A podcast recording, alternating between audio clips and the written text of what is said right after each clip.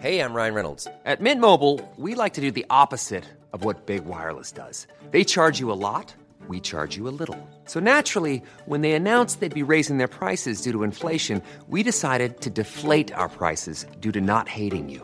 That's right. We're cutting the price of Mint Unlimited from $30 a month to just $15 a month. Give it a try at mintmobile.com slash switch. $45 upfront for three months plus taxes and fees. Promo rate for new customers for limited time. Unlimited more than 40 gigabytes per month. Slows. Full terms at mintmobile.com.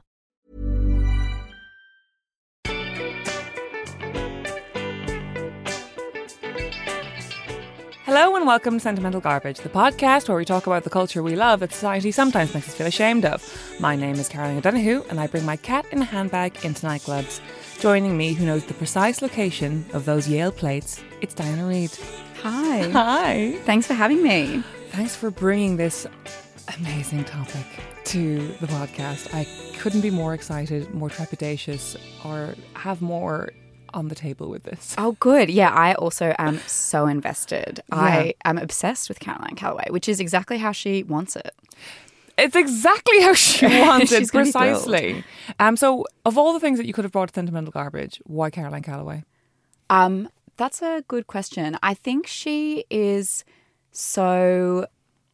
Um, I think she is always changing, and that makes her so watchable because I think she's a genuinely unpredictable public hmm. figure. And I also think that she is. I think that she is someone who is very conscious of how women are coded in the public eye. And I think she's very playful with that. And she's always subverting our expectations about what kind of public figure she is. And I think that is a very sentimental garbage vibe. Like Totally. how people define themselves in relation to broader cultural narratives. Totally. That's that's interesting you say that because I, I read some review like Caroline Calloway. I'm also self obsessed. It's a real Caroline trait. Yeah. I read a review somebody wrote about the podcast. It's and someone said that it's a podcast about the stories women tell themselves. And I think Caroline Calloway is a is a story we tell ourselves in a way. Yeah, and I think she's aware of that too. Like, I think she is consciously performing different tropes and changing them up and always trying to um, make us aware of the ways that we make assumptions about women and how we, yeah, the narratives that we use to understand them. Yeah, totally. And it's funny because when I was making the notes for this episode, and it's you know there's a there's an extensive timeline that we will go through. So anybody who is not totally sure about the story or who this person is, we will really get into it.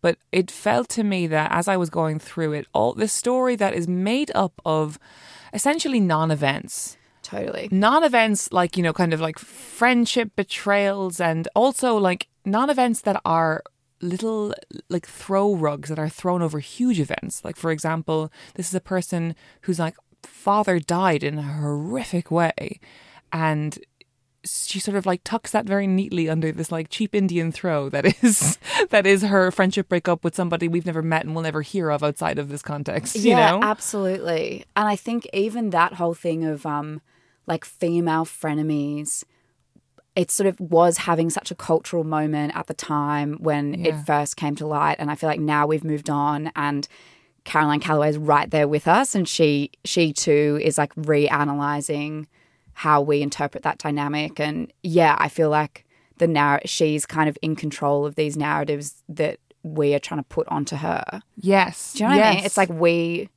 it's like we think that we're the ones dissecting her, but she's always one step ahead of us.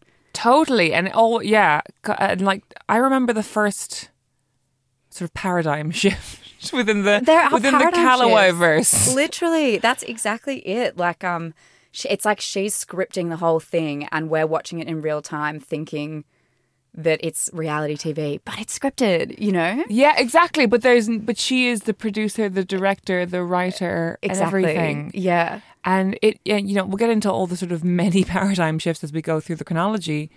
But it strikes me, I, I, you know, when the Kardashians started getting really, really famous, Yes. and they're defenders, of which there are many, and many of them have like, you know, pitched themselves for this show. But for me, it's like I feel like there's too much Kardashians out there for me to even begin to dissect that meal. And also, I find them boring. Like, Right. I, it's like I, I find it interesting that like we used to have this framework for fame and notoriety that was if you were a really good singer or a really good actor or really good at, at being really good looking. Yeah. um, or there's like this, this set sort of thing of like, then we will allow you to be famous whether you want to or not. It doesn't matter if you like were in some crazy drama school and you live for your craft and you don't care about fame. We'll make you famous if you're good looking enough and we will comb through your garbage.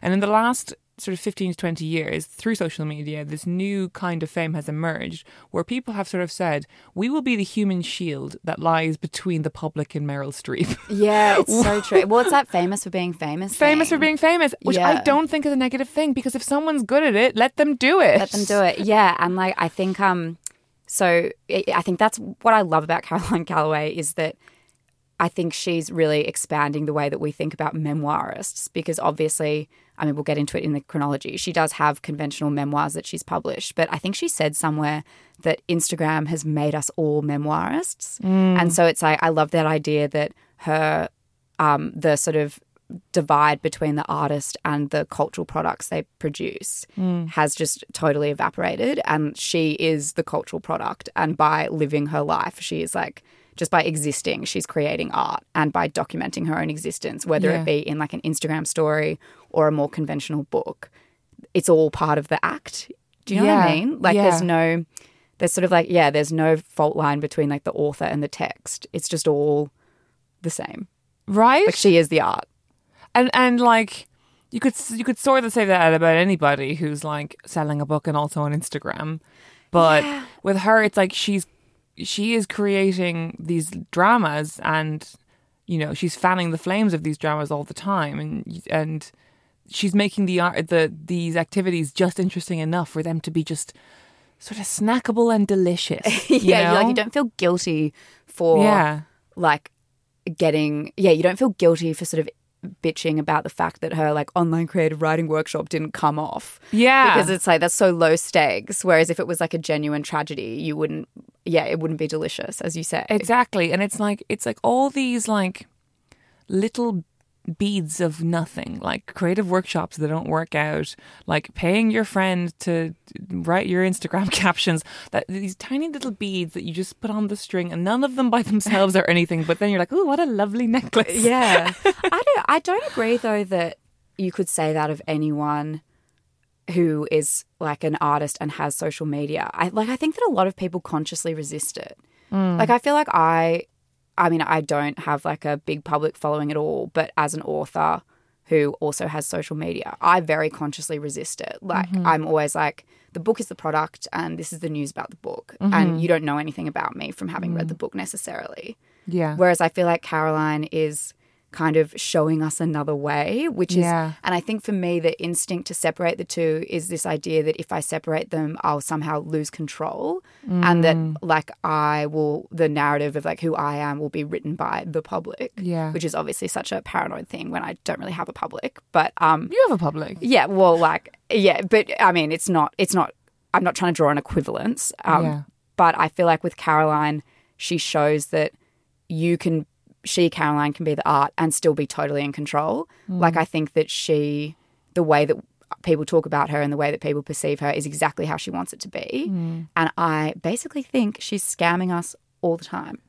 Yeah. And I think that she, there is like a real Caroline Calloway who she's, who is like kept tucked away somewhere Yeah. and she is not showing it deliberately. I don't think who she knows who that is though. Oh, you don't think she knows? No, I don't. Okay, and this is this is why I think that she is, and she makes me think so much about. She has this, this quote that I think about near constantly, Mm-hmm. which is in the most recent Vanity Fair long read, where she, the the journalist is sort of uh, questioning her about not paying her rent in Oh, I- New York.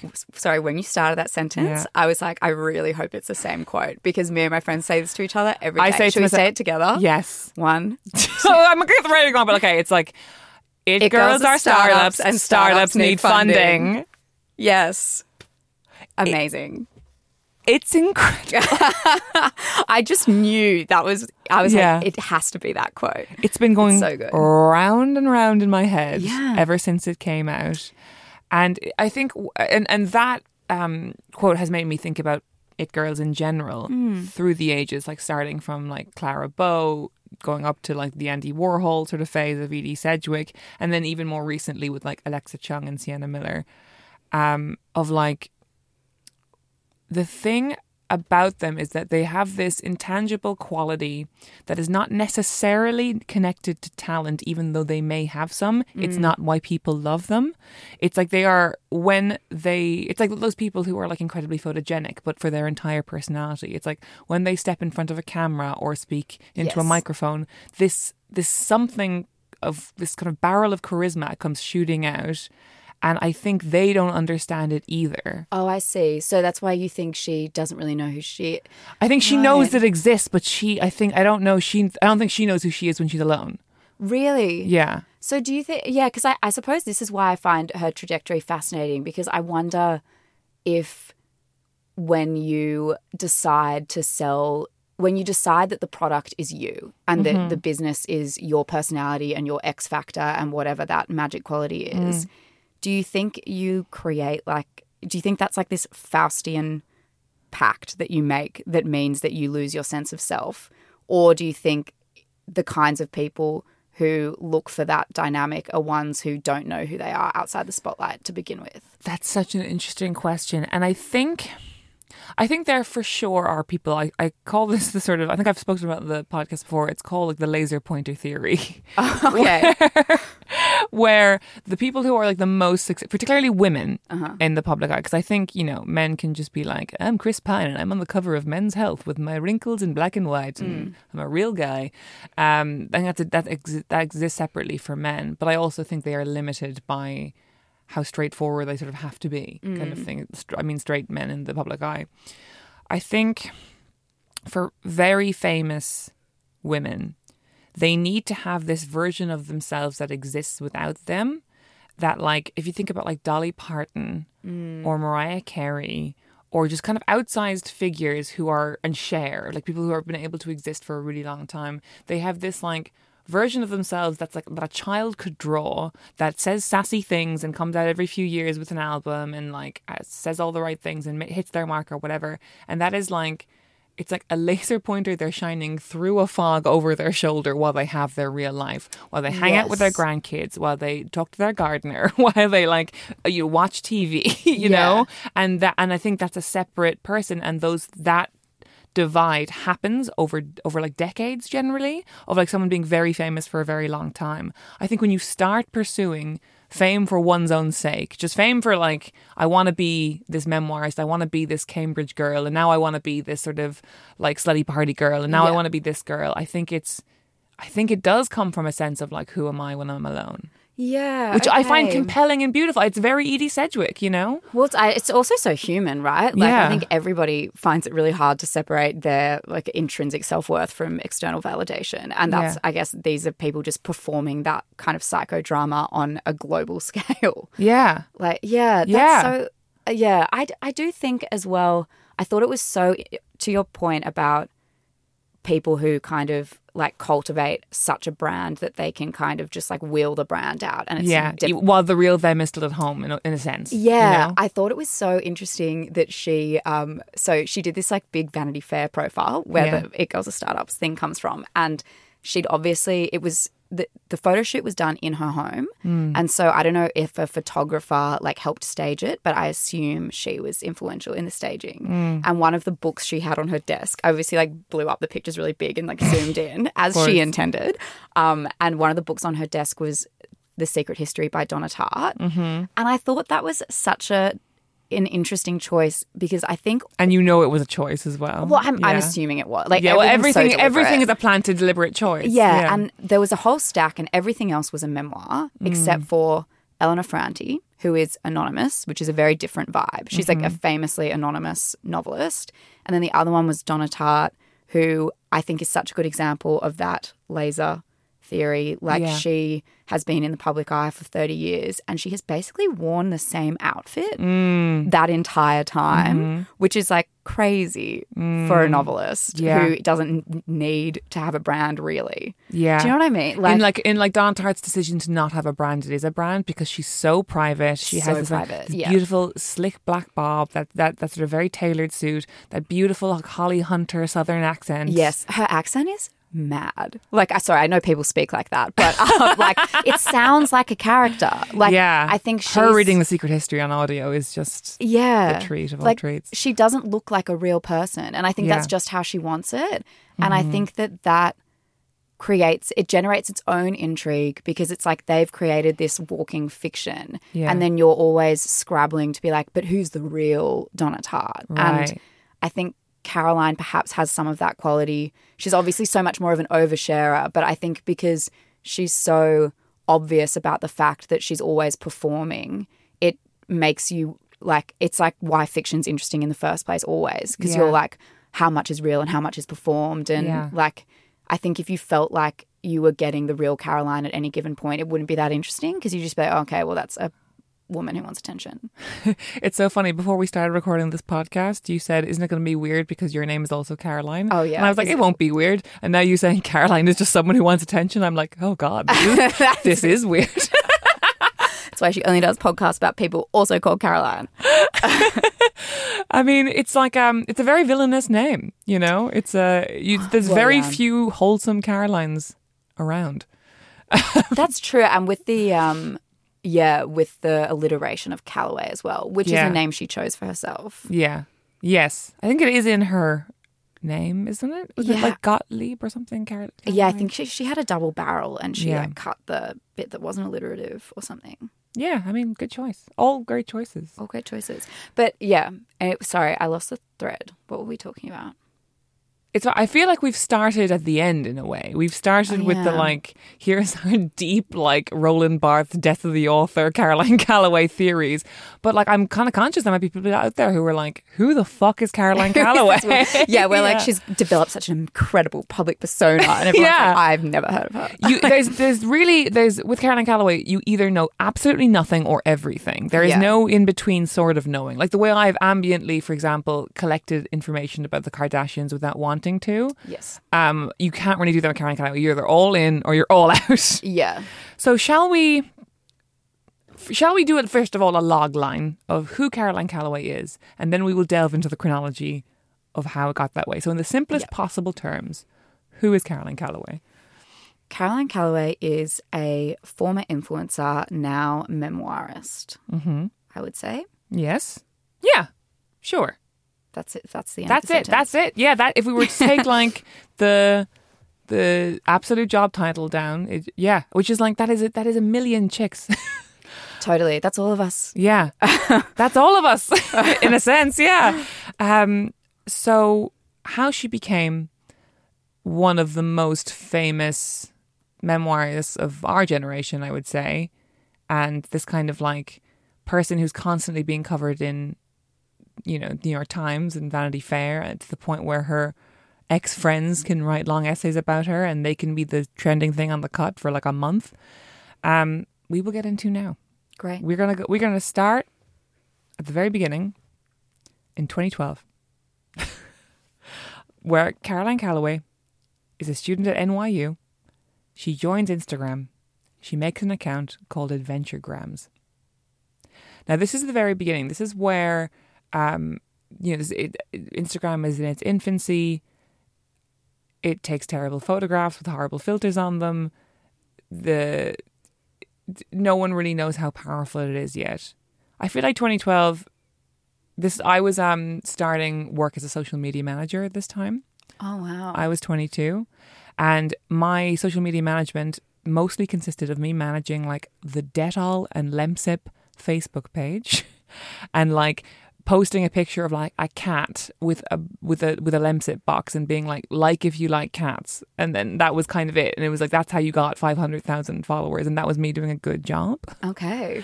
and it was like it was a crazy it was we didn't know. We were like just been gifted fire with social media and particularly social media on our phones. But caroline is younger than me i think. She's about three years younger than me so she's got to be in her late teens. She's at nyu and she immediately sees the promise of instagram and she buys followers which like people do a lot now and we're really familiar with that as a as a tool but wasn't a thing then Yeah, it's interesting. Part of her law, kind of, well, which you'll get to, is that Mm-hmm. um, she bought followers like when yeah, like I feel like when it all came crumbling down for her, which Mm-hmm. we will get to, that was part of the reason she was criticized. Like people were like, "Oh, well, her following's fake. She bought followers." Yeah. Whereas now, I feel like it's just a shrewd business decision, and um, Yeah. it's not like I don't think people would bat an eyelid at that. Yeah, it's like yeah, she so she's like forty thousand as a sort of startup. Kind of again, this is her funding her startup. She's funding her startup. yeah. Yeah. and it you know it cost her ten dollars or whatever. And I also when I was working in this you know social media marketing, I remember doing this also where I would um make fake blogs written by fake people in order to promote brands. You scammer. I'm a scammer, and I did it for You're a liar. I'm a liar, and I did it for sixteen thousand pounds a year. In this fucking city in a recession. and how much did Caroline Calloway do it for? I know. Well, I mean, I, I still have no con- consensus of like how much money she even has. the figures that are thrown around are all enormous. they're not in the order of yeah. They've they've got more zeros on them on the end than that. Yeah, but I, I would like buy um, Tumblr followers for fake blogs that I would write for brands, and then the the idea was those blogs would then link to the homepage, and that would make the homepage go further up the Google rankings. Ah, okay, And like, it was a terrible job. I'm sorry. Condolences.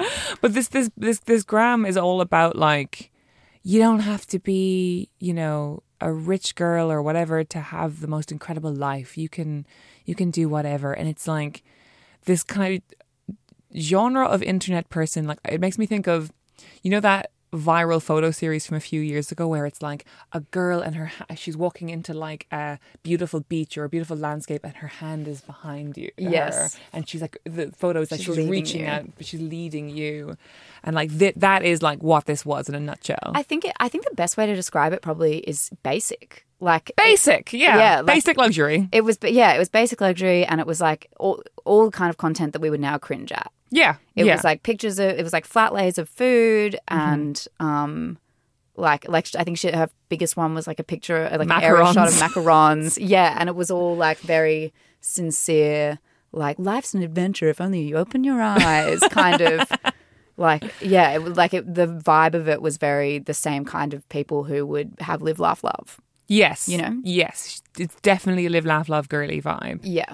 the following year caroline is accepted to cambridge university she moves to england she starts posting long instagram captions about her life there this is where it starts to go off Although I, th- I think this is a continuation of the same basic brand. yeah i wouldn't say actually it goes off so much later on it's a continuation of the same basic brand you're right Yeah, and um, I think that in that Vanity Fair piece that clearly is burnt into our brains forever, Mm-hmm. um, the journalist described it as like Emily in Paris, but Emily in Paris hadn't been invented yet. So it's like Yeah. Mm-hmm. American girl in European quaint environs, and everyone is so charmed by her.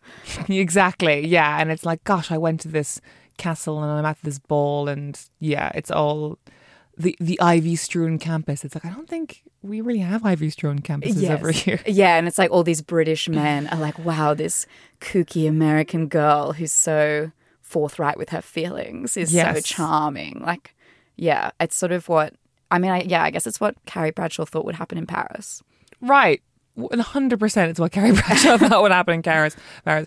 Um, something we skipped over possibly in the NYU year because what happens is she has a freshman year at NYU, and then she redoes her freshman year at Cambridge because according to Natalie, she couldn't uh, go through her life with an NYU email address. Yeah, I don't really know what that means. It must be an American thing. No, I, I think it's a her thing. I think NYU is obviously a very prestigious university wherever you are.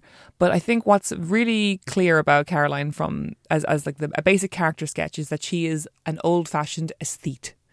So, do, but do people use their college email addresses in later life? They do. Yeah. Okay. Yeah. I mean, I still use Hotmail, so clearly I'm not um, self curating rigorously enough. I do know people who like went to fancy universities and it's actually it's almost like drilled into you at some of them being like the like for all the money you pay to be here the most valuable thing you will have is your email address so like keep it for the rest of your life Oh, okay. So that I guess it's a networking thing. It's a networking thing. Yeah, totally. For if you th- care about that kind of thing, but like it's the to to to not you know not even do your senior year or whatever, or like do a masters in Cambridge or whatever, but to like repeat your freshman year. totally. Also, NYU sounds fine. It's, it's I mean, I'm sure it's it's great, great. You know, Yeah. like I mean, I'm im- am I easily impressed? That sounds prestigious to me. totally. But like it's just it's like the idea of this like very British European sort of Peter Pan collar, you know, moleskin sort of life that's so appealing. But when she was at NYU, she meets Natalie Beach in a creative nonfiction writing class. And very romantically, their names are sort of next to each other on the roster, Calloway and Beach. So it meant that I mean, this is this is the lore. Whether this is this is the lore, it's been fueled by I can't even remember which one of them said this. That um they would share their work at the beginning of the class, and because they're both near the top of the alphabet, Beach goes first, Calloway goes second, and so their writing started being kind of a response to one another and it gets they get become very close. They respect each other's gifts very much.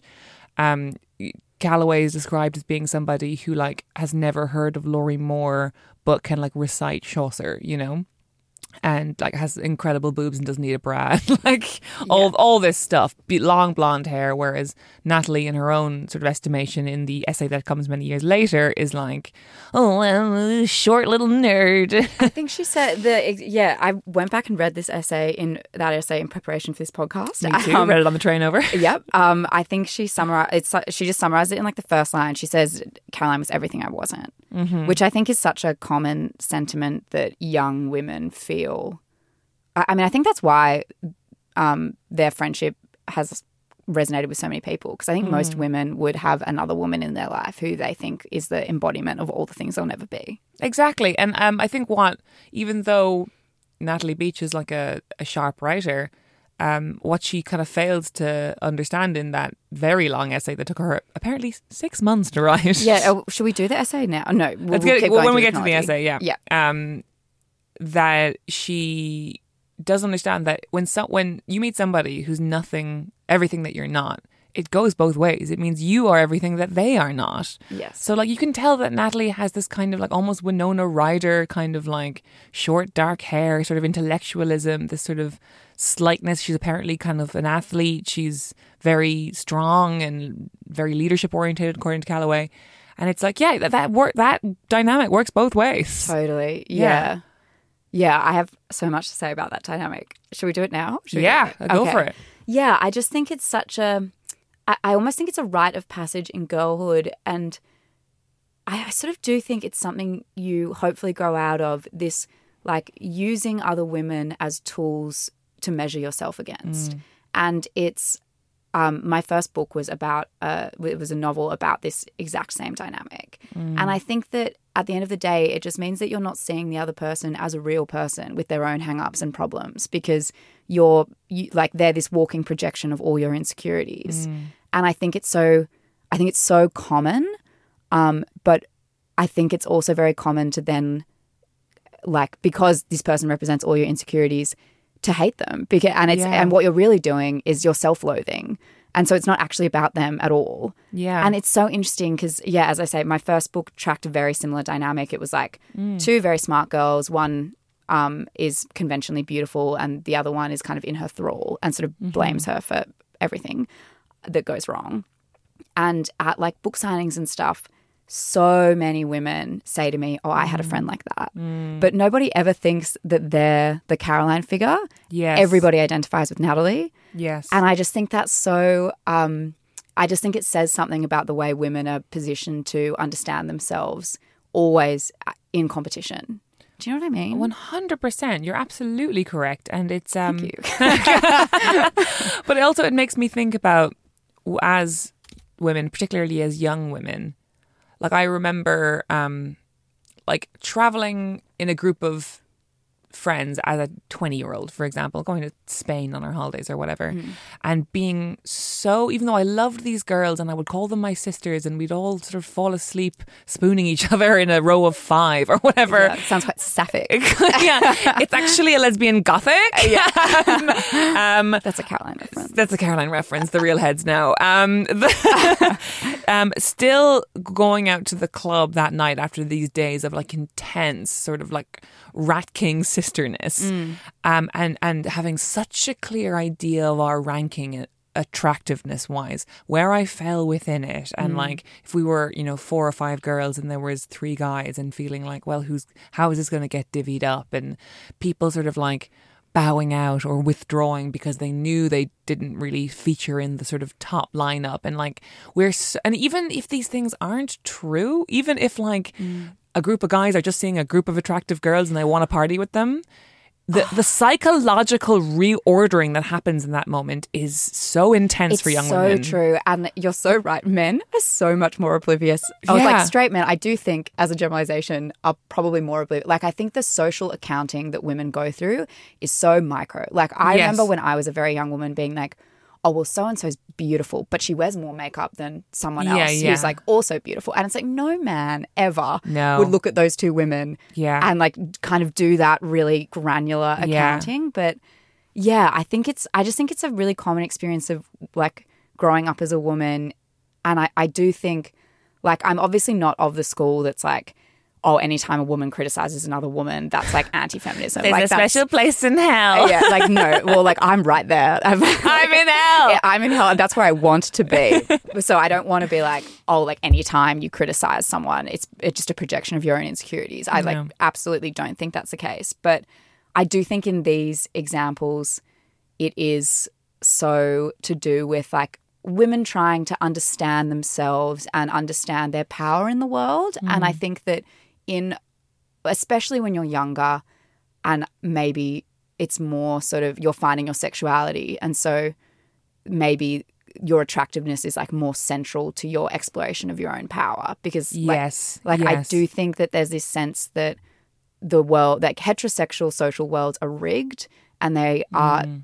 um and beautiful people will always win and I think it's easier for women to like resent the ones Yeah. Mm. who are winning rather than resenting the system at large.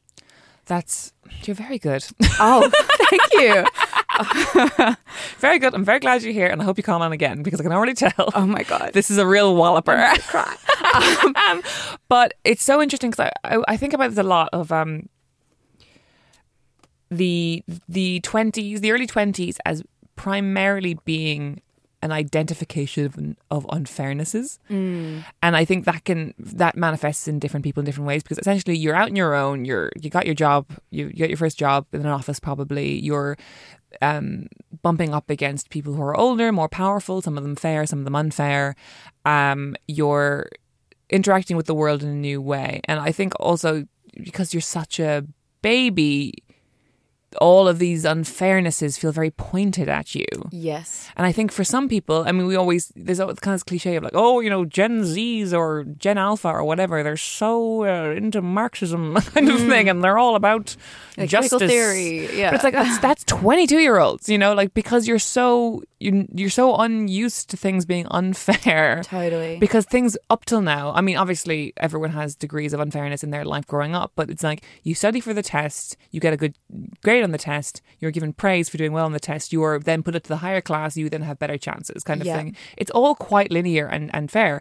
And then you, yeah, again, you experience the unfairness of the wider world. And I think attractiveness is probably one of the first ways women experience unfairness and therefore Yes. demonize it. It's so true, and I think the uh, yeah, and I also think that the the role of attractiveness is probably inflated when you're young, and basically the kind of new life experiences that you're having are really around like sexual freedom and like coming Yeah. into your sexuality. Like, Yeah. do you know what I mean? Like, I think that Yeah. when you get to the workplace, maybe, and you have like a real job, or even when you're like applying for real jobs, that's when you start thinking more about class and like because at that point the things that you want to do mm. are like have this job or impress these people but when mm. you're like 18 the thing you want to do is take that person home at a club and so like the type of on like the the ways in which your opportunities are limited kind of do coalesce around attractiveness in a way that Mm. they probably don't for the rest of your life like attractiveness Mm-hmm. obviously is always important but i think it seems like it's of outsized importance Yeah. when you're all of an age where like you're coming into your sexual selves You couldn't pay me to go back there. oh Can you imagine? yeah it's because so then you, you hit like 23 and like you learn who you are and you like find your kind of basic your demographic of people who you want to have sex with and want to have sex with you. And you learn what the quotas are around them and you're like I'm killing it within the with these these people you know? And it just like matters so much less. Like yeah. Yeah, I think um I like I remember when I was younger being so fixated on women who I thought were really beautiful. Like Mm. I was just so fascinated. I was like, God, what would your life be like? And Yeah. like now Yeah. I'm just like, that's awesome for you. And like it's a pleasure to look at your face. Like that's great. I'm so thrilled that you're beautiful. Totally, But, but it used yeah. to yeah, like I think um and it's so interesting reading Natalie's cut piece where she talks about men treat Caroline differently, and Mm. it really is like a treatise on pretty privilege. And um, it's like it's interesting reading it, having gotten over that obsession, Totally. because you're just like, because I remember what it, that felt like, and I'm like, yeah, it does seem like the whole world is just like plain girls versus the pretty ones. But it's also it's like it's. I mean, we should move on. But it's like such an insane way to view the world and to sort of view the central activities of your life because there will always be someone plainer than you. There will Totally. always be someone prettier than you. There's people who are far prettier than Caroline Calloway. You know, it's Yeah. like it's it's very interesting. And uh, yeah, I think that's what I mean. Like when you, as you like grow up in life, I, I sound so patronizing. Like I do relate Mm-hmm. to that view so much, so I don't want to seem like I'm above it. But yeah, I just think as life gets more complicated and dramatic, other things come into the mix, and so Mm. it's like it's just not the whole the cornerstone of your self worth anymore. Like it's always Yeah. a factor. But yeah, I um the last thing I'll say on it is that I um obviously like thought about this dynamic a lot when I was writing my first book and Mm-hmm. um I read like one of my favorite Australian authors is Helen Garner and um she wrote this non-fiction book about a very similar dynamic, which was like hot girl playing best friend, Mm-hmm. hot girl murders her boyfriend in cold blood, Uh-huh. and playing girl's the accessory. And this was a non-fiction book about a real murder. That Oh my happened. God, Yeah. wow. it's awesome. It's called Joe Cinque's Consolation. It is chilling stuff. Sounds great. It's it's so good, and it's um and so the murder happened in the nineties. She wrote this in the two thousands, and it's just the exact same dynamic. Like the way she writes about it is about like I think wait I wrote it down somewhere. Yeah, she says um. Can I just read it? Because it's like exactly what I, like I just loved it as well that it came up in such a sinister context and like so different. She says, One girl is wild, bossy, selfish, flaring with hormones, crackling with sexual thrill, and careless of risk, but still dependent on the ballast provided by her companion, who is prim and cautious, not yet at the mercy of her body, one foot still planted in the self containment of girlhood. They need each other, and yet it is a relationship that benefits both partners. It would be hard to say at its height whose power is greater. oh, that's really something. Isn't that just Caroline and Natalie? Like, it's the same dynamic. and it's all it's all the dynamics. It's all of them, all women. Which is why we're, you know this, this, this happened. This, this, it's all women. we speak for all of them, but it's why we're like sitting in a podcast studio talking about now, even though this like thing, the central drama, started in 2012 and was written about in 2018, and it's now 2023. You know, And yeah, and I think it's like that dynamic is just going to be acted out over and over and over again. Mm-hmm. Yeah. sometimes with these two people. you With know, these two people. And yeah, and like you might, and in some relationships you'll be the Natalie, and in some relationships you'll be the Yeah. Caroline. and you should you should both know who that who you are and also move on from it. yeah. Let's move on with the timeline. We should move on. Yeah. Okay, so um, between 2014 and 2016, big movement for Caroline. Um, she reaches 200,000 followers on Instagram. They're real followers. Go get your bag, uh, girl. And, um, and uh, she's, you know, uh, really cresting the wave of what is the first sort of big influencer movement, I think. Um, and, you know, the kind of thing of like someone who goes on a trip to Italy and has to spend several days of that trip taking pictures of themselves in different outfits, making it look like they had a beautiful time.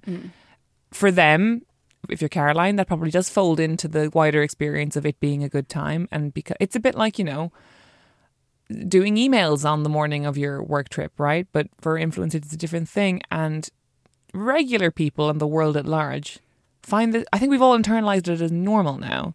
But it was incredibly fucked up back then. It felt fucked up, you know. yeah, I think it felt like not a real job.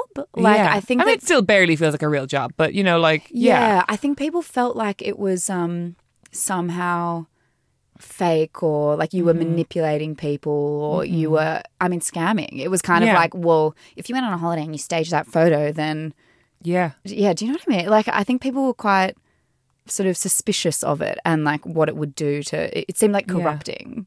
Ru- cor- corrupting. That's such a good word for it. There, there was definitely that era of like the proliferation of very young people as influencers just being beautiful and having a nice time and and and also it's like this kind of um frustrating kind of solve for x in the culture of like how the fuck are they making money we were like Yeah. it really melted people's brains you know Yeah. and especially if you're like somebody who's the same age and who's like working a shitty office job for no money or whatever Yeah, writing your like getting people to like Lemsip. Getting people to like Lemsip. like it's, it's like I think people took to it one way or another. Either they found it sort of soothing and pretty, um, or they hated it and avoided all that kind of content, like me. Yeah. um, what side of that divide did you fall on? Um, I think I was always suspicious of it and um, hated it. Like I think I so I got Instagram in 2013, and I definitely used to look down on influencers. And I think now I just see it as like savvy business minded, like yeah. identifying a market. Yeah, But I think I was very judgmental of influencers. I was like, they're fake and no one notices, and like Totally. the world's a construct. And like, I think I really got my knickers in a knot about it. Oh my! The, the word that you landed on a minute ago, corrupting, was exactly the complete like. If there's a word cloud of like how people felt about influencers between this time period, it's like that is this big central word. It's like Yeah. it feels like a perversion of our values as humans. Yes, completely. Perversion. Yeah, that, that's so true. It was perverse. yeah, yeah, and like it's sort of like a symbol of sort of late stage capitalism excess that we would people could make money off just having a good time. totally. But which is so weird now because it's obviously like, well, it's marketing and all marketing. Like, I would never look at an ad and be like, you're lying. You know, yeah. like that Lemsip stuff. like, it didn't fix your cold, but like, um, yeah. it won't. I've read the T's and C's. It won't. Um, but yeah, if like an Instagram, it, like if someone did it on an Instagram, I would be like, "You're lying to me." so I think, um, but yeah, I mean, I think that now it's just it's reached a scale where everyone like realizes that, so it's fine. I think, Yeah. I think maybe there was a time where it was a little bit more underhand because we didn't have kind of, uh, we didn't have standards and the compliances I think they have to have now in order to stay on the app. So it's all a bit more clear, and also I think the media literacy of the people looking at the content has improved as Yes, well. exactly. Like I think we just look at it now and we're like, okay, well that's their job and they're running a business. Whereas Yeah. I think at the time it was like they're a, they're just a real person who happens to Yeah, like holidaying in Italy, and so it seemed more underhand. exactly. And while all these holidays in Italy were happening, Natalie was in the background again, very much highlighting the the sort of friendship dynamic that we just spoke about. She was the person taking the photos. She was the person writing in her diary. And I, I- think this is Life is full of awesome what ifs, and some not so much, like unexpected medical costs. That's why United Healthcare provides Health Protector Guard fixed indemnity insurance plans to supplement your primary plan and help manage out of pocket costs. Learn more at uh1.com. Many of us have those stubborn pounds that seem impossible to lose, no matter how good we eat or how hard we work out. My solution is PlushCare. PlushCare is a leading telehealth provider with doctors who are there for you day and night to partner with you in your weight loss journey. They can prescribe FDA-approved weight loss medications like Wegovy and Zepbound for those who qualify. Plus, they accept most insurance plans. To get started, visit plushcare.com slash weight loss. That's plushcare.com slash weight loss. whether this is a true diary extract or not, I don't know. But it, she said, um, I wish something bad would happen just so everything could look the way I feel, you know?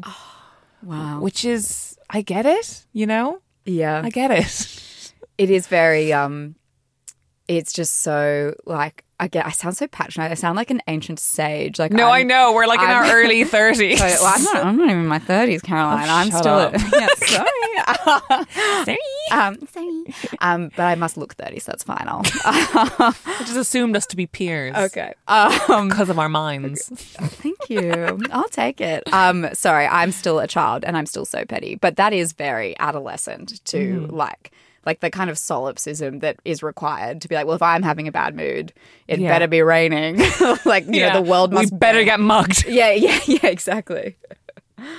um, the this is all kind of getting she Caroline is sort of doing her sort of savvy social media marketing. Honestly, if she had come into my social marketing agency and done a talk, she could have walked away with a couple of grand easy just for a 60 minute talk because she was savvy as hell.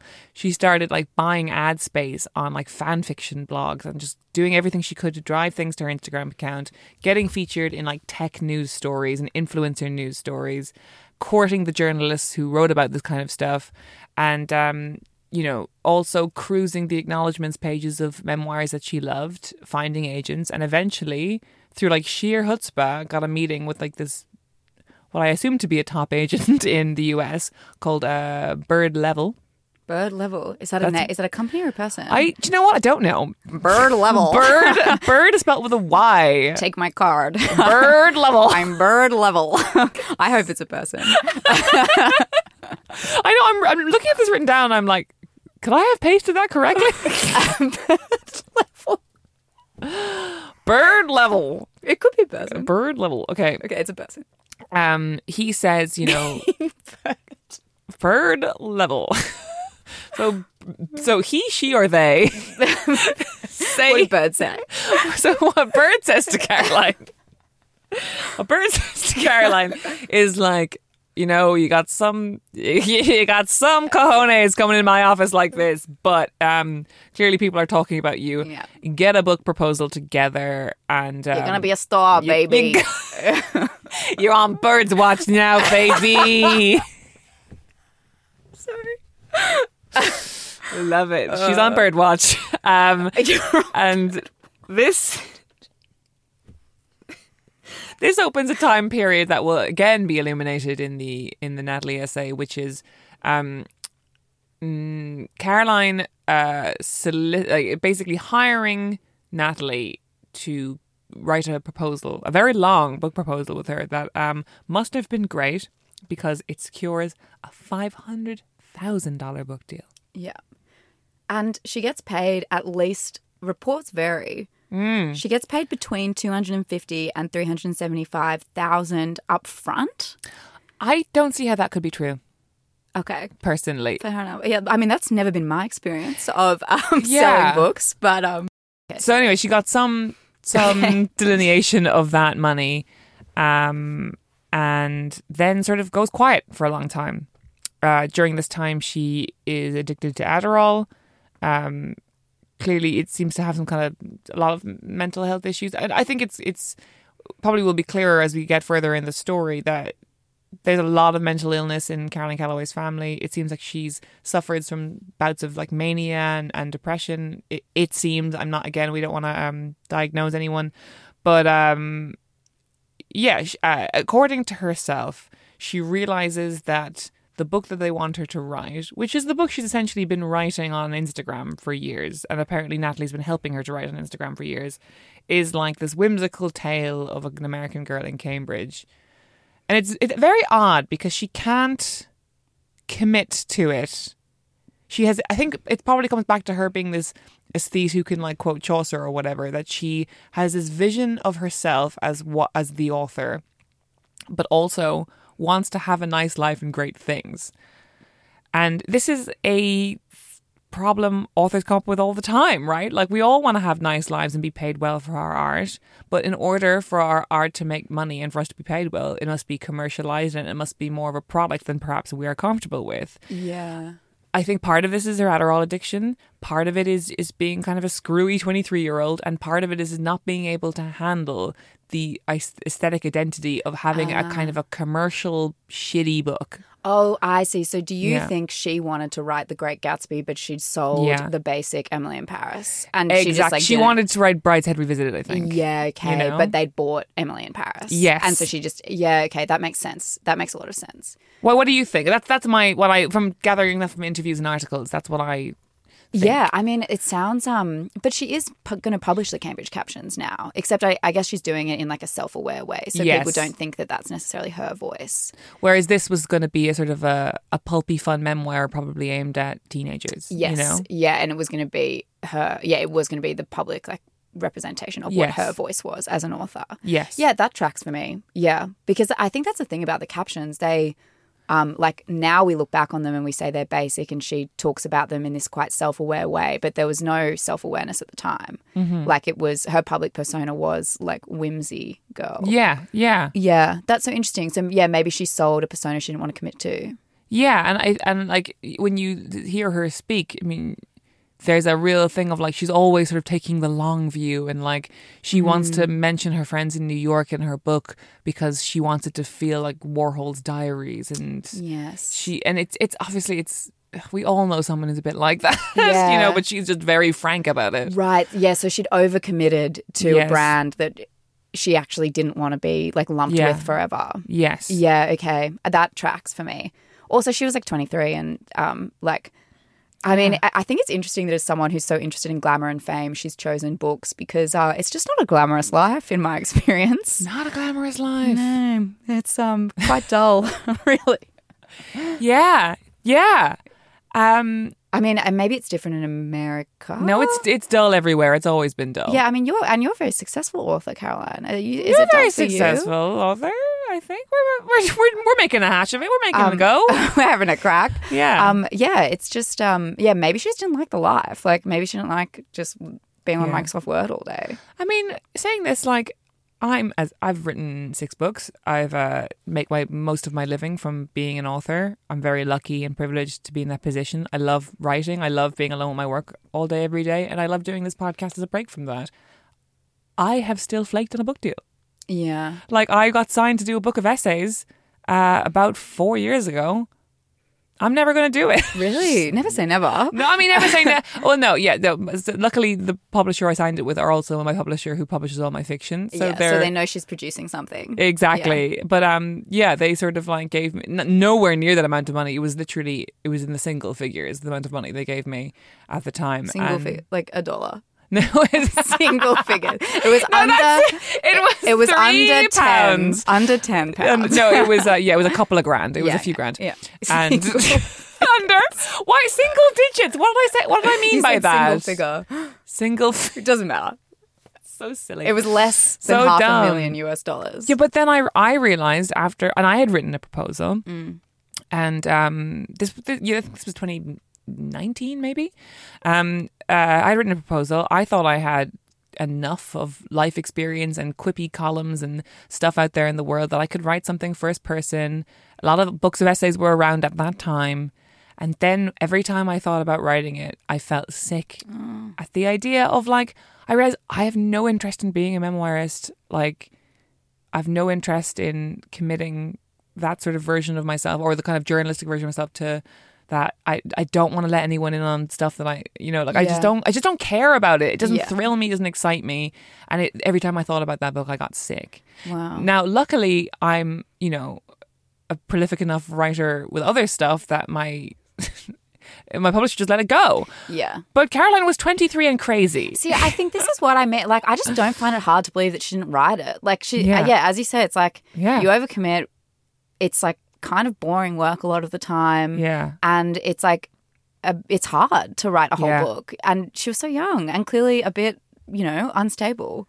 Yeah. Like, I, I think that is the most believable part of the whole saga. Yeah. That she didn't submit this book. I'm like, yep, checks out. And also, I find it strange where people are like, "Oh, in the beginning of her her major scamming, when she scammed this publisher, it's like, come on, Byrd level. come on, can absorb level." the shock. He's fine. um, yeah. Oh, no. Anyway, yeah. So she doesn't submit the book. doesn't submit the book. People Um, freak out about this. I don't think I, I don't know. This this still hasn't hit you and I. I don't think at this point. No, actually, I didn't hit. I, I haven't. Yeah. I'm not on board yet. Actually, I got on board No. quite late. yeah, I got on board during the. Well, it's actually coming up. Okay, let's um, so she, hang on. Right. So between 27 and 2018, she's in a pickle. She uh, is not doing super well financially. The Adderall stuff is still out of control. The um, she's not going to write her book, and she owes the publisher is a hundred grand. So presumably a hundred grand was what she got from the Uh, yeah, from, the, advance. Um, Sorry, we're, we're so into the accounting here. It's Yeah. like she, like she's in debt. We can just say. I know, that. but just, I, I, We're like, yeah, she's 30, in. 30, 30. Yeah, 30. just as authors, it just feels important. Yeah. Um, the, around this time, uh, she starts uh, marketing these creative creativity workshops for her, you know, 200,000 followers or whatever. And again, like people do this kind of shit all the time. and like there's no way that and like people default on their books all the time and like this is not hitting this is like just normal influencer behavior for the most part. And then a someone on Twitter whose name has basically been lost to time. I can't remember who they are, but they are instrumental in all of this. Oh, really? I don't know. this is Gosh, I'm on the edge of my seat. So essentially, it's there's this girl on Twitter. Can't remember her name. Very sorry. It's, it's a bit like you know, whoever like drove Archduke Franz Ferdinand to his assassination. I was just thinking about that. I that was my exact cultural reference as well. you were thinking about Archduke Franz Ferdinand. Genuinely, I was going to say no. Jen, the sentence that had formed in my head was "Who shot Franz Ferdinand?" Yeah. and then I was like, "Wait, I think they know who shot him. It's some other." Yeah. For whatever reason, Yeah, that no, cultural moment was also my where my, my brain God, went. we're That's scholars. um, but it's like the, so. Um, I was but maybe I just think this is more important than it is because this is when I heard of it. Okay. So it was on Twitter. It's like this. Them it was something to the effect of this girl I follow on Insta, this influencer I follow on, on Instagram, who I hate follow, um, which is a, a- another word that's sort of fallen out of favor. I think People frown on that practice, but it's literally what gets me out of bed in the morning. hate following. yeah, Love that. I just don't know why people use. I don't know what people use social media for. Oh god, for I can't. I can't think about hate following. Oh, The idea of someone hate following me, which I'm sure they do, uh, is very poisonous to my heart. Oh, I'm sorry. Oh, you're a purer soul than I. I am a purist. I, I really just if someone if I don't like what someone's putting out, I just unfollow them. Oh, I love it when I don't really? like it. I'm like, why would you put that up? Give me another one. Give me another yum yum yum. yeah. Sorry. This is um, no, it's fine. It's uh, maybe he's more honest than I am. Uh, the yeah. So she this this person I follow who I follow um is doing these creativity workshops. And it's all going wrong. And it's like this long Twitter thread of like all these screen caps from Caroline. And it's like, first it's like all the things she's promising for like a hundred dollars or whatever she's gonna it's gonna make flower crowns and um all this kind of nonsense and making terrariums and mason jars and all that kind of Pinteresty craft stuff. And it's about um it was billed as an, a tutorial to architect a life that feels full and genuine and rich and beautiful. Oh. Yeah. obsessed. Obsessed. I love that she can say architect and genuine Yeah. in the same breath. That's just everything about her, right? It's like if it's Architect and curated, genuine. Yeah. it's not real. Oh, like I mean, it is uh, though. Uh, well, yeah. I mean, that's why she's so fascinating because it's like if you make it up and it feels real, then it might as well be real. Yeah. You can be honest about the fact that you made it up. God. I don't know. Yeah. Architect and genuine. Good. Arch- yeah, exactly. You can't architect something genuine. yeah. I, hadn't even thought of the yeah the breakdown of that quote. Bonkers. Um, she charged participants $165 a head and sold the tickets before booking venues. Made promises she couldn't deliver on. Orchid crowns, cooked in inverted commas salad, and true to form, posted the whole fiasco in real time. And so the internet was just following this unraveling. That's right. It was like creative writing workshop Fire Island. Yes, and it was around the same time as well. Oh, okay. So I think what we spoke about earlier on, this perversion or this mm. corruption that was really felt by the about the influencer economy in 2013. By 2018, it's reached a fever pitch of really wanting to see these fuckers burn. Yeah, yeah. You know? Yeah, it's like that our suspicions were correct and you were Yes. lying all along. Yeah, Yeah. E- even this is even before any essays are written, but it inspired a piece called "The Empty Mason Jar of the Influencer Economy." Oh, I love that. Yeah. Oh my gosh, I didn't know about that. Wow, so she became a metaphor for this cultural thing that we all hated. yes. Wow. Now, so is this when you got involved? No. Oh, okay. Not yet. All right. Well, this is when I'm involved. Okay. Sorry, I'm aware that. I'm talking a lot at you very No, I'm, I'm genuinely on the edge of my seat. I love this. um, and so this should have been like one of those stories that just passes in and out with Mm. the tide, you know, like some fucked up girl just Yeah. getting in over her head. Also, it's like not that interesting, really. I mean, she just No. sold an online workshop and then didn't deliver. Like, okay. Yeah. But, you know, there are bigger scams all the time. Yeah, right? Like it's not it's not Elizabeth Holmes. Like No. it's just not. yeah. and um, you know, it kind of everyone gets involved in watching this, and it, you know, it ends with her sort of like in sitting cross-legged on the floor of a Regis, and them all eating like supermarket salads, and it's just like the grainy pictures that were taken at this are just like, oh, this is it. This is the empty mason jar of the influencer economy, Yep.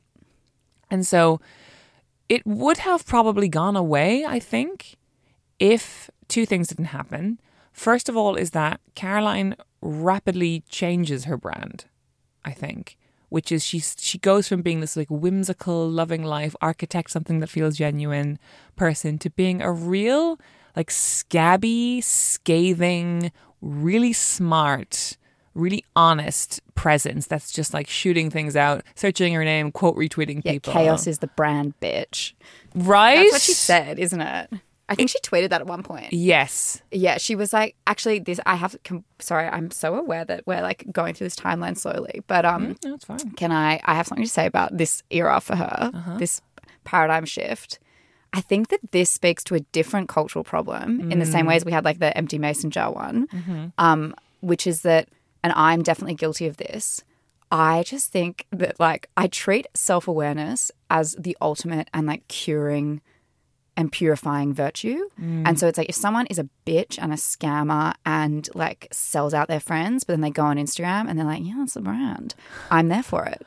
I know. And I think that is a know. bit maybe something that I need to interrogate because, like, just because if you're aware that something's wrong but you have no intention of changing your behavior, then that's terrible. And like, we don't want like pe- being ahead of the, you know, being preemptive in your PR and like sort of confessing your crimes before everyone else finds out about them to like be a way of exculpating them. Like, that just, Yeah. we, I feel like we should demand more. We should demand more from our politicians. Yeah, you reckon? you But know, from but people. but Okay. but from from chicks selling mason jars. I feel like I don't know. Again, and this is the the yummy snackability of the Mm. Caroline Calloway universe is that like it's never really hurting anyone. I'm sorry if you paid under sixty five dollars to go to that workshop to ge- architect a life that feels more genuine. That's on I, you. I Like- do think though it is like the building block in a broader structure of like looking at people and kind of hmm. excusing bad behavior as long as people aren't being hypocrites about it. yeah. Like I, I do think that sometimes people get away with more than they should because like I read an article saying that like how Russell Brand had for example had Mm. cultivated quite a sort of leery sexualized public persona Yeah. and maybe that was among the factors that allowed him the to smoke screen that allowed him to operate. Yeah, because of. nobody knew where the line was because his whole thing was pushing the line. Exactly. Yeah. Yeah. And like obviously like I that's like a much more serious case and Yeah. Mm-hmm. like yeah, that's ongoing and whatever. But I do think there's something about like as long as people are um open about bad behavior, then we let them get away with it. And I think maybe people can manipulate that cynically. Like maybe Absolutely. ahead of time they're like, Oh well, I'll just behave badly and then I'll tell everyone about it so then it'll be fine. Yeah. Do you know what I mean? No, you're right, and therefore, like that that does appear to be the the two options for facing public crisis now is either you go underground and you wait for another story to take precedence, which I think is like something that you see like Boris Johnson do a lot, for example. Although he's Yeah. another good example of like he's someone who's like, well, Yeah. I never made commitments to the truth, yeah, and right. so then people are like, oh well, he didn't really lie then, did he? Yeah, he's, you know what I mean? it's like, Like- this mix between either going underground or just like obfuscating with this, as you say, this kind of um winking self awareness. Yes, while never taking responsibility. yes, exactly. It's yeah, that's exactly what it is. Obfuscating with self awareness. But anyway, I'm such a sucker for it. I love it. Um, You're right. It's very addictive. I agree. yeah, and like I like. I'm more interested in and I guess like Caroline more Mm. than I like Natalie. Not Yeah. that that's like not that that matters, but I in terms of my per, like my gut personal responses to Mm. them, like I would rather like have a beer with Caroline.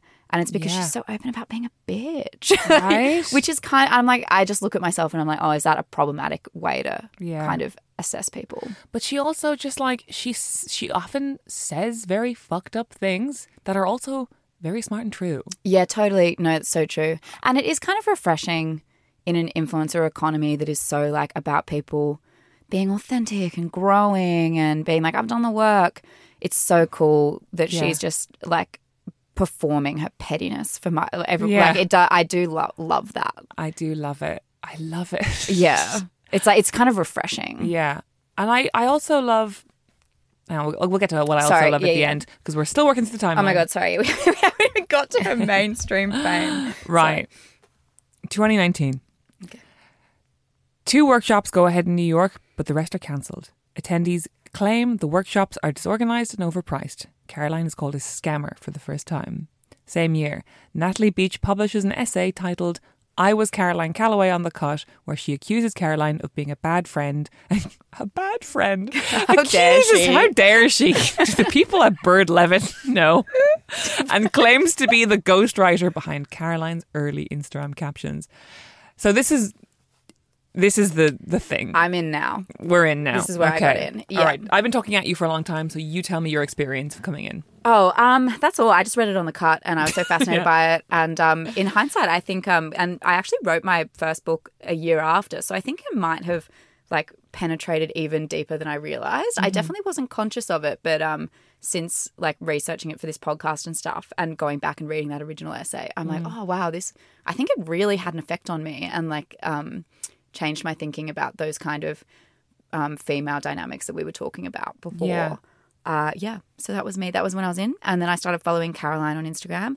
But interestingly, didn't even attempt to follow Natalie Beach, Right. which is what I love. Natalie traps herself in this dynamic Yeah. where she is like doing Caroline's work for her all the time. Like, as in, like, this article, Yes. which was ostensibly a takedown, brought her mainstream fame Yeah. and she still casts her as the most interesting character. And like if that was i think the the way that she's written about it subsequently is that she she felt like caroline had exploited her for so long and it was like time for her to get something out of it. So i think it was intended to be quite a ruthless um, self-promotional exercise. Like i think she's quite frank about that. This is natalie. But really it just promoted caroline.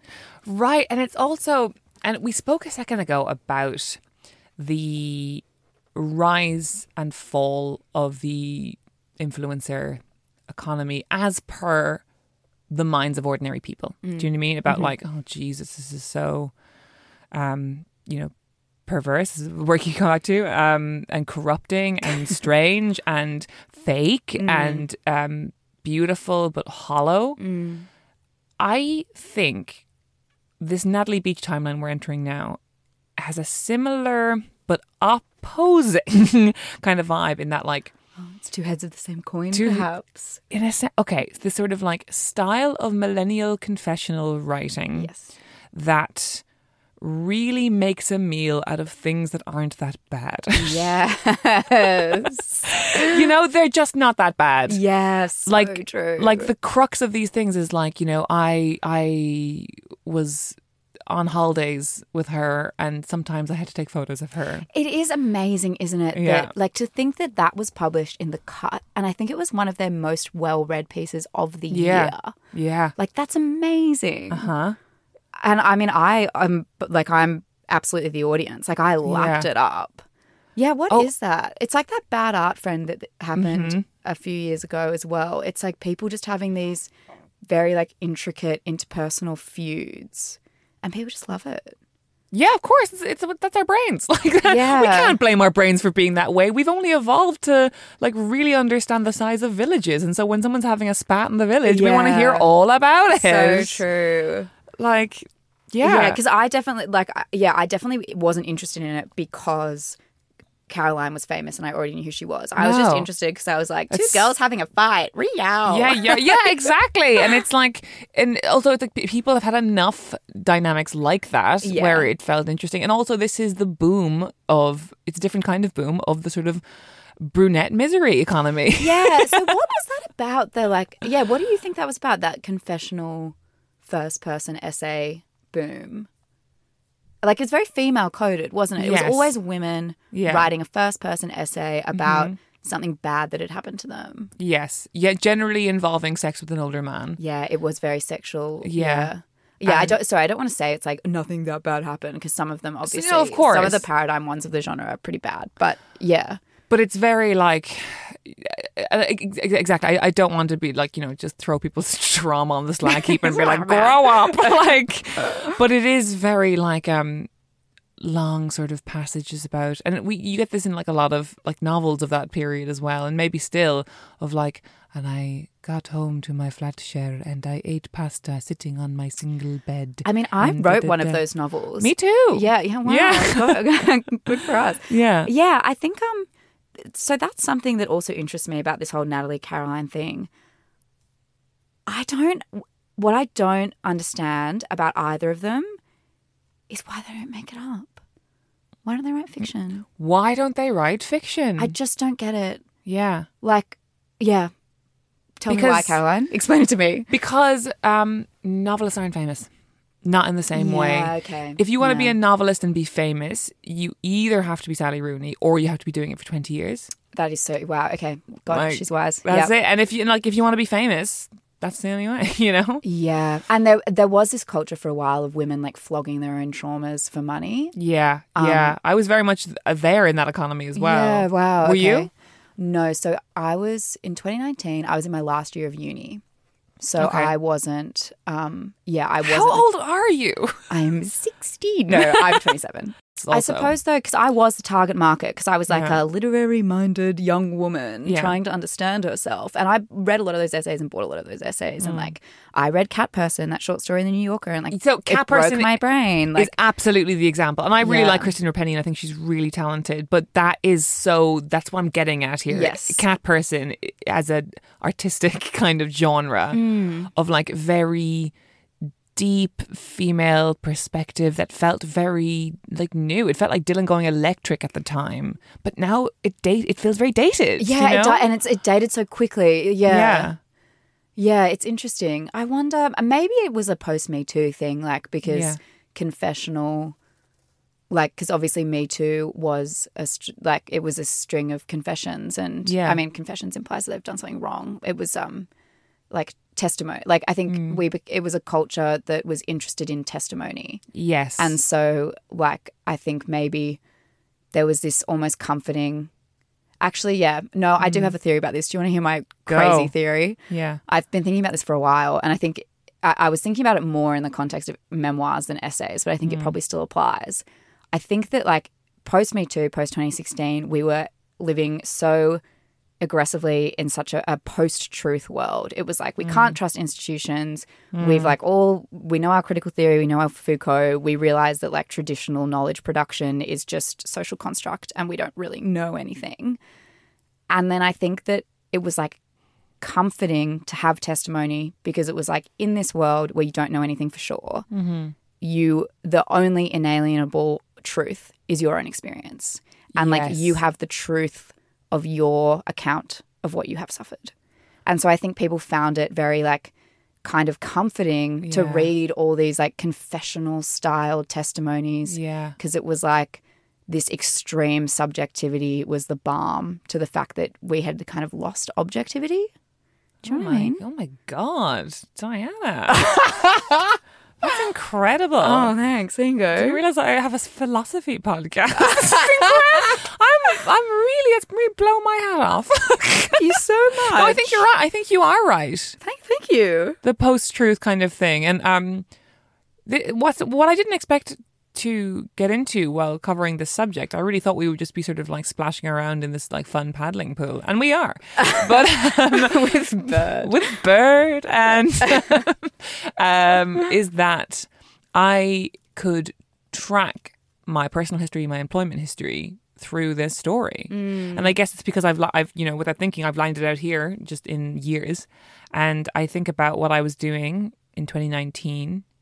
Um, I was so so 20 between 2016 and 2018, I was working for this women's website called The Pool. The pool. The Pool. Did you have that? Did you No. get get that in Australia? No, it did not reach me, but It's kind. It's sort of the the Mamamia. uh, oh, okay, we have Mamamia. yeah. yeah, that's Yeah. big for us. This is this is me thinking I'm amazing because I know that reference. Yeah, she, Caroline knows her market. Yeah, know, yeah, yeah. Australians are obsessed with her. Yeah. oh no. Um. The yeah, and this this I I worked there, and it was The pool. the pool, and it was so. uh It sort of when it, when we launched, it would build itself as being like the internet is such a crazy horrible place now and you don't where's all the good stuff? And like where's the fun informative interesting stuff where it's like oh here's like a great lipstick hack and here's a great skirt that um that Zara has this week and also here's a really interesting story and here's a funny bit kind of thing. Yeah. and it was interesting as the economy of the website and also the economy of websites generally shifted in even that two year thing where it became really clear that there was no money to be made in websites and we had to keep proving to investors that we were worth investing in and in order to do that you have to grow and in order to grow you can't do that just by like the new viral Uniqlo bag or whatever uh-huh. you have to have long shocking essays uh, that are cheap yeah. to produce and do gaga traffic you know Yeah. Yeah. Because, I mean, people. Yeah. I mean, I think people are always interested in it because it's like human drama. But yeah, I think maybe there was just a broader cultural climate then Yeah. that was particularly like just gagging for like a story that you just couldn't falsify. Because it was like, well, you said you suffered and you're the only person who would know. Exactly. So, So- there was a taste for it, but there was also an economical reason that so many outlets were providing that because they were there was never any shortage of young women who want to break into writing by talking about their personal experience, and Natalie Beach is no exception. No. And they and they will bleed for you, you know. Yeah, and I bled for them as well. And what's great is that most of these websites go under, and so all of your all of your stuff is just lying on the wind. You know, it's like it doesn't exist anymore. You know. But um, no, but the Cat- Natalie and Caroline's, they've bled for us, and it's lasted. Yeah. But I think actually, I do think that's what I found interesting. Sorry, we'll get up to there in the timeline. That whole thing where I was like, why don't they make it up? That because, like in 2019. That was the zenith of that culture. Like that made sense that they were producing those kind of essays. Everybody was. Why wouldn't you? But I feel like now, maybe it's just in my own reading life, I've seen so much of it. So I'm kind of personally at saturation. But I feel like we're kind of moving on. Yeah. And I Yeah. just sort of, I think I was surprised that both Natalie and Caroline came out with books of essays slash Mm-hmm. memoirs in the same vein. I think I think maybe Natalie surprised me more than Caroline because Caroline is the brand. So like, what else is she going to do? But Mm. Yeah. with Natalie, I was like.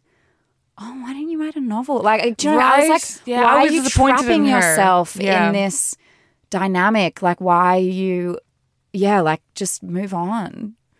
Move on. Sorry, that sounds so judgmental, but Yeah. well, like like I would have read a novel by her. Like I would be so interested Yeah. because you know they've positioned themselves as such ambitious writers. So I would have read anything that they wrote. And so it's like, why did you have to do the 2019 confessional essay again? Having said that, haven't read a book, so I don't know. Maybe Here's it's maybe Nobody it's different. has, and I haven't seen it anywhere. well, um, know, and it came out with Harper Collins, I believe, right? So yeah. Well, my my- my favorite thing about Caroline at the moment is she posts Natalie's low sales figures on her Instagram. have you seen this? I haven't seen this. No. Oh, I wrote one down because I just was obsessed with it. What did she say? She said, Oh, yeah, I'm not going to do her voice, but she said, I found out today that since Natalie's book was announced, it sold less than 500 copies total. She sold 300 copies with pre orders, 100 copies her second week, and last week, the whole world bought just 81 copies. Anyways, this is why you shouldn't be a terrible person and sell out your friends. Oh. Caroline's jaws on the floor. oh my god. That's her. That's in her. That's like you can look that up. It's on her grid. It's like an Instagram caption. I just read that verbatim. wow. Yeah. I mean, this is why I love her. I love her. I'm like, who else is so publicly petty? because the thing is, it's like, fucking. Natalie brought a knife to a gunfight, man. So true. It's like, yeah, it's like you're writing about how she's unstable. What do you think she's gonna do? what do you think she's gonna do? Yeah, like you know she's unstable. Yeah. you said as much. And then she, like, you know, Natalie writes this follow up essay this year in order to promote this book that, as, as Caroline's kindly pointed out, nobody fucking bought. not even us, and we're obsessed. And um, in it, it's like, but in that essay, and in, in within it, I could even tell, like, oh, my own taste for this kind of writing is is so moved on. Where it was like, on the day after you know, Car- that essay I wrote about Caroline came out, I had to hide and. Oh no! I hid my poor slim brunette frame under my on my under my bed, and oh no, the calls, and it's like just so self pitying for a thing you fucking asked for. Like, yeah, I think and. I'm never like that. I'm never like she was asking for it. But on that, but I was like, come on, Yeah, like, you what know. did you think would happen? Yeah. Yeah, I do think as well, and, and maybe this is like an American thing. Um, I sorry, I don't want to like diagnose it, but I find that both of their unapologetic ruthlessness about Yeah. becoming writers is very alien to me. Mm-hmm. Like I think in Australia, wanting to be an artist is a bit embarrassing. Yeah, It's like not something. It's like something you. It's like a dream you might hold very tight to your chest right. as a teenager. But like when you're like 22, if you're at a party and you're like, oh, I want to be a writer, Yeah. I do think people would laugh at you. I mean, I don't know. I never said that out loud because I imagined that people would laugh at me. Like, Also, if you want to be a writer, write a book. write a book. Yeah. I don't know. But like, they're, they're just both so like, well, I want to be a writer. And in order to make that happen, I need to sell out my friends. So of course I did it. And I Yeah. just don't, I, I feel like that logic doesn't follow for me. And I'm like, maybe it's because I'm from a culture where it's not as um encouraged for Yeah. people to be that ambitious maybe like i'm like maybe is it a tall poppy thing that we're kind of like shy about like being like unbridled having unbridled ambition i don't know but i just find it very like I, I think that it's the one quality that both natalie and caroline absolutely have in common mm-hmm. and i find it very unusual yeah, I don't think I know anyone like that. And I'm also No. like, why don't you want to do something more glamorous? To yeah. our earlier point. I just find it very like I'm like, why do you want to be a writer so badly? I know. I think for in in Caroline's case, I think she just wants to not just be a writer, but awaken a figure of a writer that doesn't exist anymore. Like she, you know, that mm. sort of like literary brat pack in the eighties of like Bret Easton Ellis and Donna Tartt, and like the idea of, of writers on the cover of magazines. You know, I And think she wants to reawaken that. I And must say, Fox. I think that that's awesome if she does because Yeah. AI is coming for us. And Yeah. like when we get to a point where a computer can write the same book, the only difference will be whether people care about the cultural figures. Yeah. And Caroline is like giving us something to care about. So that is actually awesome. This is it, and also, and we must wrap this up because we've had sorry. a tap on the window. That we're running out of time, but also in a work like people, like they want. I'm sure lot, lots of people want to be famous and literary, not just Caroline Calloway. Lots of people are pining for that dream. They are just, they don't have um, sort of what it takes to create it because we're also ter- we're all terrified of getting cancelled. Every hmm. author is terrified of getting cancelled, even if it's totally baseless. Like every author I've ever met is like, in, in chapter seven, I'm I'm kind of I'm sort of nervous that like maybe the character maybe it, it feels a little bit fat phobic. Can you just look at it? I don't want to get cancelled. And it's like nobody cares. Nobody's reading that closely, and like also there's like nobody is like speaking like nobody is like saying trashy things about other authors. Basically, authors aren't creating literary gossip anymore. So everyone's so well behaved. That's yeah, very true. So well behaved. Yeah. You know? And like yeah, books books have become a very tame art form, I think. And I think that, that's a surely- criticism for me. And surely that's also because there's just not much money in it. Like, um, Yeah. you know, it's not it's not rivers of gold out here, and like Yeah. the days of like long lunches Exactly. are kind of uh, over. All right, we need to wrap Sorry. up. Yeah, But essentially we We'll um take this. We've, we've we've skipped some things because we're running out of time in this studio. Um, but we've essentially in the in the modern day, we're we're up to scratch. Caroline has self-published her memoir Scammer. Neither of us could get a copy of it, uh, even though my assistant Meg, who works on this podcast with me, she tried so hard, like Anne Hathaway in Devil Wears Prada, getting the unpublished Harry Potter manuscript, to get a PDF for us. She could not do it because it's all through Caroline. And basically, if you, ha- I've gotten DMs from Caroline in the past being like, "Babes, want my book or whatever," and I'm like, "Yes, please send it to me," and then just like nothing. like, yeah, and you have to PayPal her personally sixty five US dollars Yeah. to buy it like on the market. And it's called Scammer, and she's famous for being a scammer. I'm like, I'm not going to PayPal you sixty. and you and you also don't know when you're gonna get it. No, it's like when all. when the whim strikes, she'll um Yeah. pop it on in the post. But I It's think, but I think what's going to happen now is it's going to get picked up by a major publisher. She's made a fortune selling it personally. Yeah. people, the reviews are really great. Like people are really enjoying it. I mean, yeah. I mean, I'm. I hope that it gets picked up by a major publisher. I, I'm gagging to read it. yeah, yeah. I think it's going to be one of those like things that we see everywhere next year. Yeah. Do you reckon? Yeah, yeah. Like it'll be unavoidable. Like every airport, it'll be in it. Um. Also, there have been rumors that Lena Dunham is it Lena or Lena Dunham? Lena, yeah. Okay, can you edit She- out? she There's been rumors it. that Lena Dunham optioned it, and I would absolutely love to see that film. And the book is dedicated to Lena Dunham. So like, To get her order-. To, to get her attention, I guess, because I think Lena Dunham options a lot of things. Um, that is the end of our Caroline Calloway episode. It could go on so much longer, but um, what is our final takeaways, take homes on this?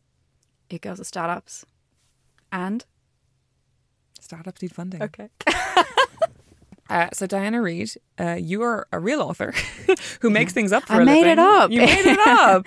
Uh, tell us about your made up books. Um, so I have two books. One is called Love and Virtue, which is um, that's my first book that explores a similar dynamic to this, and then um, my most recent one, which came out in the UK maybe two months ago, is called Seeing Other People, and um, that one is about a um, two very different sisters who fall in love with the same woman. Oh, I love that.